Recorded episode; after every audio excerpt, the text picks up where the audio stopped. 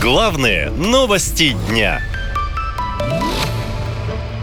Кишинев вернет Приднестровье. Президент Молдовы рассказала, как это будет. Неожиданное заявление Майи Санду. Так написала пресса об интервью президента Молдовы, а политические аналитики заявили, что этого стоило ожидать. Якобы спецоперация на Украине нарушила сложившийся за десятилетия статус-кво вокруг так называемой приднестровской проблемы. Кишинев планирует воспользоваться этим шансом и вернуть Приднестровье, заявила президент Молдовы Майя Санду.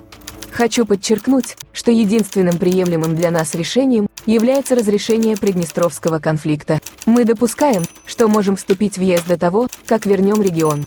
Если так будет, то мы предложим рассмотреть возможность интеграции в ЕС в два этапа сначала Молдова, потом Приднестровье. Военкоры пишут, что затянувшаяся спецоперация, неудачи российской армии на фронте, а также снижение авторитета Владимира Путина на международной арене коренным образом изменили соотношение сил в переговорном процессе вокруг Приднестровья. К слову, до тюрьмы об этом постоянно предупреждал и бывший министр обороны Донецкой Народной Республики Игорь Гиркин. То, что украинская армия не потерпела стратегического поражения, фактически обрекает на Приднестровье на разгром, если противник предпримет на него наступление достаточными силами. Никаких шансов пробиться к Приднестровью по суше после оставления правобережного плацдарма и города Херсона сейчас у российских войск нет. Напомню, Приднестровье практически целиком граничит только с Одесской областью, насколько я знаю. С другими областями оно не граничит по всей протяженности границы. Второй вариант взятия Одессы с моря, к сожалению, сейчас тоже из разряда ненаучной фантастики. Если враг начнет наступление, то, к сожалению, Приднестровье падет в течение максимум нескольких дней.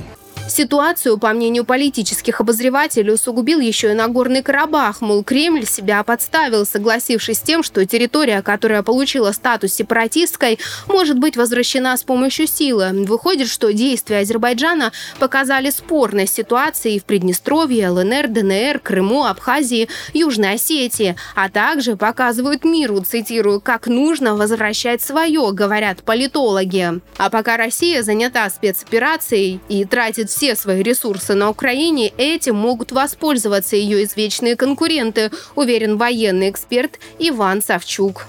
Например, Грузия может попробовать вернуть Северную Осетию и Абхазию. Особенно, если в друзьях у нее сейчас Азербайджан. Дальше – Калининград, который Германия считает своей территорией, а страны Евросоюза его у себя переименовывают. Но о чем это говорит? Давайте быть честными, Китай не отказался бы тоже оттяпать себе кусок Сибири.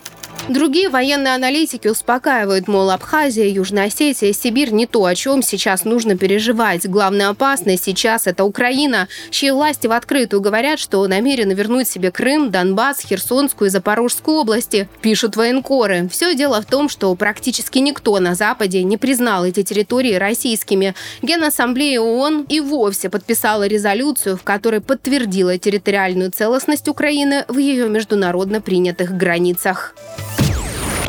Наша лента. Веселим, сообщаем, удивляем.